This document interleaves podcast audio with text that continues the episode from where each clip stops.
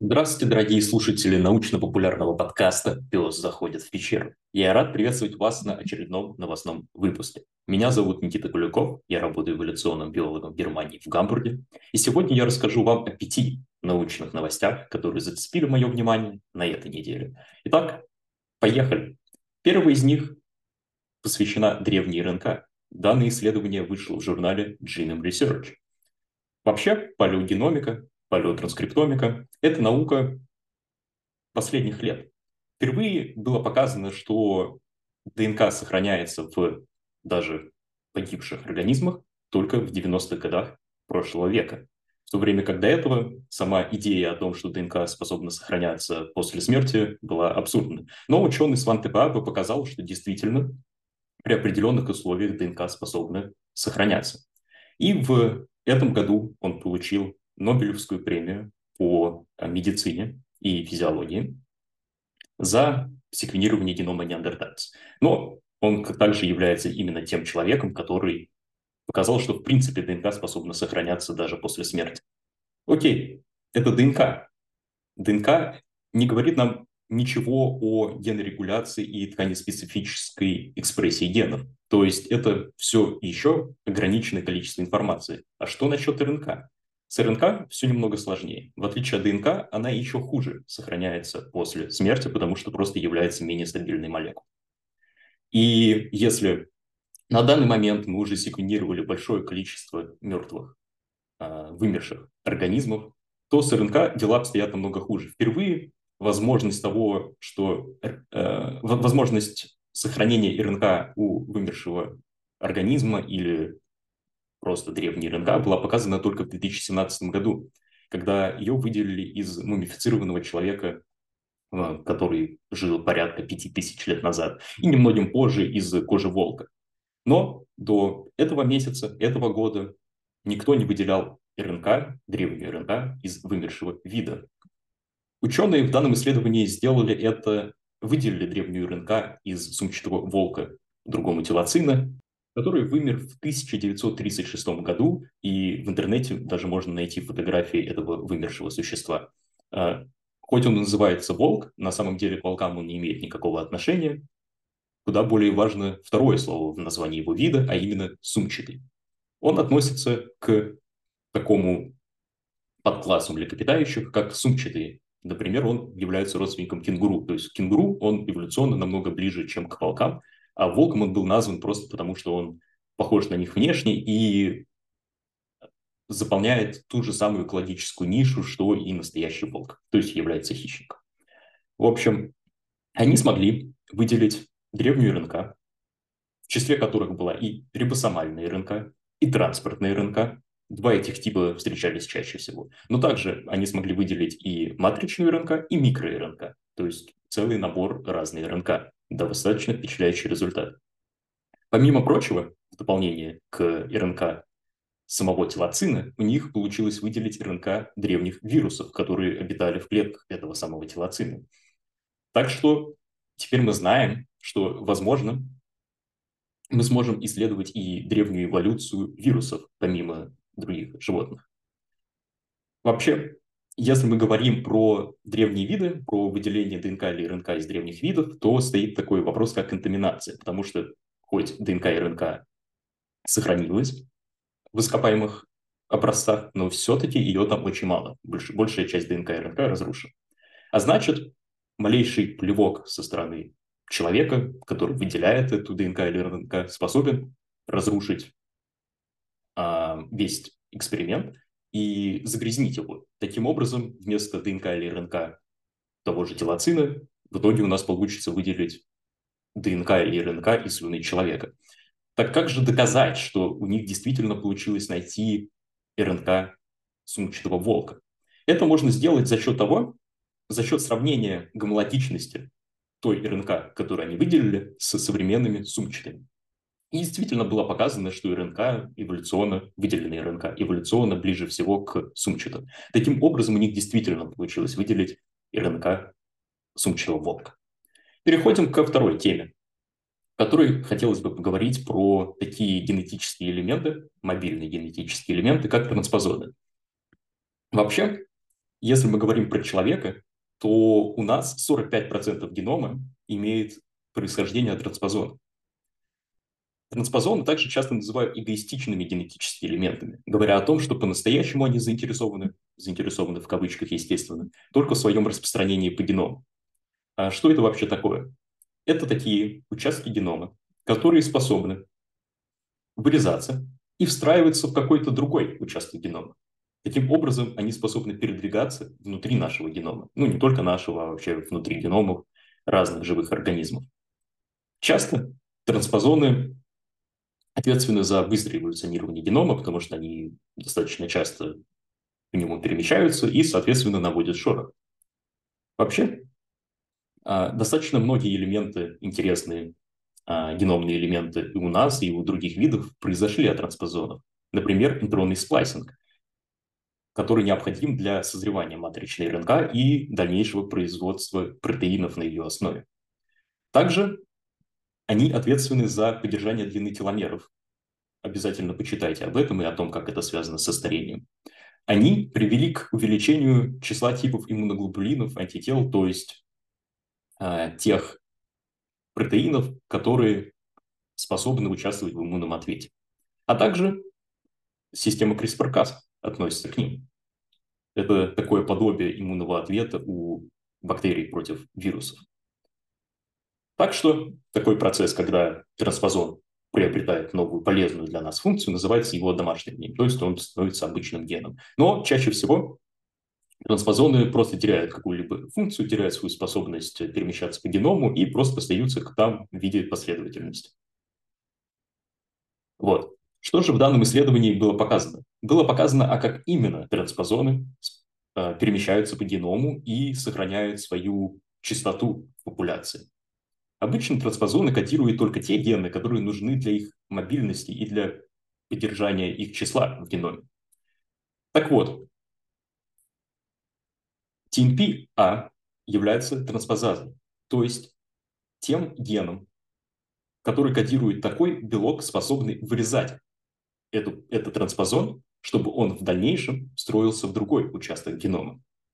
TMP-B – это РНК-направляемая ДНК-эндонуклеаза, которая нужна для предотвращения потери транспозонов. Да, я сейчас сказал достаточно страшный набор слов. Давайте постараемся с вами разобраться, что же в действительности там происходит. ТНПА вырезает транспозон, и этот вырезанный транспозон встраивается на новом участке. Но сайт, который распознает РНК-направляемые ДНК-эндонуклеазы под названием ТНПБ, остается на этой хромосоме. Это ТНПБ разрывает цепочку ДНК в этом участке, чем провоцирует гомологичную рекомбинацию. И в этот участок встраивается копия транспозона с гомологичной хромосомой. Помните, что, например, в нашем геноме у нас есть две копии каждой хромосомы, соответственно, на каждой из них расположены гомологичные гены, то есть тот же самый набор генов.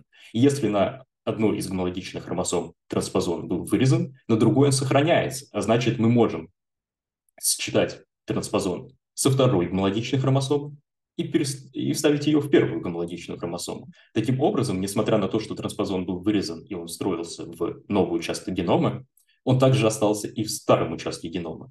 И это значит, что он э, распространился по этому геному. То есть теперь количество его копий увеличилось. А теперь давайте поговорим о по-настоящему важных новостях. Например, о чем говорят ехидны. Ехидны относятся к млекопитающим, а если точнее, к однопроходным млекопитающим, которые являются базальной группой, то есть группой, э, которая отделилась раньше всех от всех остальных групп млекопитающих. Вообще предполагается, что развитие к коммуникации с помощью вокализации произошло у общего предка всех млекопитающих, когда они вели ночной образ жизни и в дальнейшем просто остался. Вообще, у млекопитающих самый большой разброс в частоте звуков, которые они способны издавать, если мы сравниваем их со всеми остальными позвоночными животными. В нашем случае, в случае млекопитающих, эти звуки варьируются от инфразвуков до ультразвуков. Но не было понятно до последнего времени, а что же происходит у однопроходных млекопитающих, к которым относятся ехидны. Уже давно было показано, что утконос который является родственником ехидны, способен издавать звуки. Но только в этом году а, было надежно показано, что ехидны способны издавать целых четыре типа звуков, которые похожи на воркование голубей. Несмотря на то, что это было задокументировано, очевидно, что ехидны редко издают звуки, иначе это было бы обнаружено довольно давно. И тот факт, что звуки они издают достаточно редко, может свидетельствовать о том, что они не полагаются на вокализацию для коммуникации с друг с другом. Возможно, они больше полагаются на какие-то другие органы чувств. И действительно, ученые не смогли разобраться, а зачем именно ехидны издают звуки. Есть такое предположение, что они издают эти звуки во время конфликтных ситуаций или для спаривания, но никаких надежных доказательств этому не существует на данный момент. Вообще однопроходные в целом, то есть и ехидны, и утконосы, у них проще устроена улитка в ухе, а значит, они должны быть хуже в восприятии звуков, чем другие млекопитающие, что в очередной раз свидетельствует о том, что вокализация, возможно, не является наиболее важной а, типом коммуникации у них. А, вообще, зачем это исследование было произведено? Ученые пытались разобраться, была ли способность к вокализации действительно изначальной чертой у всех млекопитающих. И ехидно подходит для изучения этого вопроса, потому что однопроходные являются, как я уже говорил, базальной группой млекопитающих а значит, вероятнее обладают какими-то более древними чертами. И теперь мы получили дополнительное утверждение того, что, видимо, действительно предок млекопитающих был способен к вокализации. К следующей новости. Следующая новость касается самого массивного кита на планете. И нет-нет, я не говорю о синем ките, который вы, возможно, знаете, является самым большим животным из ныне живущих, а, а также а, долго предполагалось, что он не только самое большое животное из ныне живущих, но также и самое большое животное в истории. В целом, если мы говорим о китах, то это такие, так, такая группа млекопитающих, которая решила вернуться обратно в воду через 300 миллионов лет после того, как их предки, в том числе и наши предки, покинули эту самую воду. Вообще киты принадлежат к группе парнокопытных, и их ближайшими родственниками являются бегемоты. Так что же насчет размеров китов? Мы хорошо знаем, что они являются гигантами и самыми большими существами на планете. Но действительно ли синий кит самый большой из них? Ученые показали, что Перуцетус колоссус, кит из среднего Эоцена, то есть кит, живший порядка 40 миллионов лет назад, найденный в Перу, возможно, способен посоревноваться с синим китом в своих размерах. Перуцетус колоссус – это такой медленный прибрежный кит, похожий на сардельку. И было показано, что он обладает действительно сильно утолщенными костями, если сравнивать с другими животными. Как это принято в палеонтологии, естественно, они не нашли полный скелет, изучали только его фрагмент, а именно ребра и позвонки, но было показано, что эти самые ребра и позвонки намного массивнее, чем у синего кита. В общем, честно говоря, ученые не смогли оценить точный вес Перуцетуса колоссуса, Однако, вероятно, он действительно способен оспорить титул самого тяжелого живого существа в истории. Другой вывод, который приводят исследователи в данной статье, это то, что киты умудрились достичь колоссальных размеров сильно раньше, чем полагалось до этого. То есть уже 40 миллионов лет назад, во всяком случае, некоторые киты были такие же огромные, как синий кит, который э, живет сейчас. А до этого полагалось, что нет, они вот только в последнее время смогли достичь таких огромных размеров. И на этой ноте давайте перейдем к последней новости, которая посвящена бактериям и археям, то есть прокариотам. Бактерии и археи относятся к прокариотам которые способны к брожению. Вообще брожение – это один из основных видов обмена веществ, который осуществляется в отсутствии кислорода. В процессе брожения из органических молекул, например, такой молекулы, как глюкоза, образуются органические конечные продукты, например, лактат, и при этом выделяется АТФ, молекула, которая является главной энергетической молекулой у живых существ. Поскольку при брожении образуется АТФ без использования кислорода, прокариоты в окружающей среде используют его в качестве альтернативы аэробному дыханию. То есть нам, например, для производства АТФ нужен кислород, мы как раз таки дышим для того, чтобы производить этот самый АТФ. Думаю, вы сами догадываетесь, насколько процесс брожения важен для человечества. И поэтому в эту область я углубляться не буду. Но лучше поговорим о том, что было сделано в данном исследовании. Ученые оценили фенотипы, то есть внешний вид 8350 э, прокариотических организмов. Они оценили 4355 геномов и 13,5 миллионов генов. То есть действительно провели очень-очень основательный анализ. Они показали, что брожение является очень распространенным путем метаболизма, который встречается у порядка 30% всех прокариот. И было показано, что существует порядка трех сотен комбинаций разных метаболитов, то есть конечных продуктов этого брожения. Интересно отметить, что 18% микроорганизмов, которые участвуют в брожении, оказались аэробами, то есть организмами, живущими в присутствии кислорода и все равно использующими брожение. То есть они используют брожение для получения энергии, и при этом они способны, они все еще устойчивы к кислороду. А, это интересный факт. Вообще исторически сложилось, что брожение называют по основному конечному продукту, который они образуют. Например, при самом известном, наверное, самом известном, спиртовом брожении образуется этанол. Это давняя практика, и она по-прежнему полезна при изучении брожения в университете, однако в данном исследовании было показано, что она не соответствует действительности, и практически все типы брожения образуют несколько конечных продуктов, и почти в трех сотнях комбинаций. А, да, э, в данном исследовании э, в данном исследовании ученые внесли свой вклад в обсуждение способности предсказания типа брожения прокариот, а, если из данных имеется только геном, и показали некоторые трудности, связанные с этим подходом. Такой подход Например, часто используются для предсказания конечных продуктов брожения бактерий, живущих, живущих в кишечнике человека. В общем, их вывод таков, что мы не до конца можем предсказать, а какое брожение у конкретного микроорганизма, исходя из данных только его генома.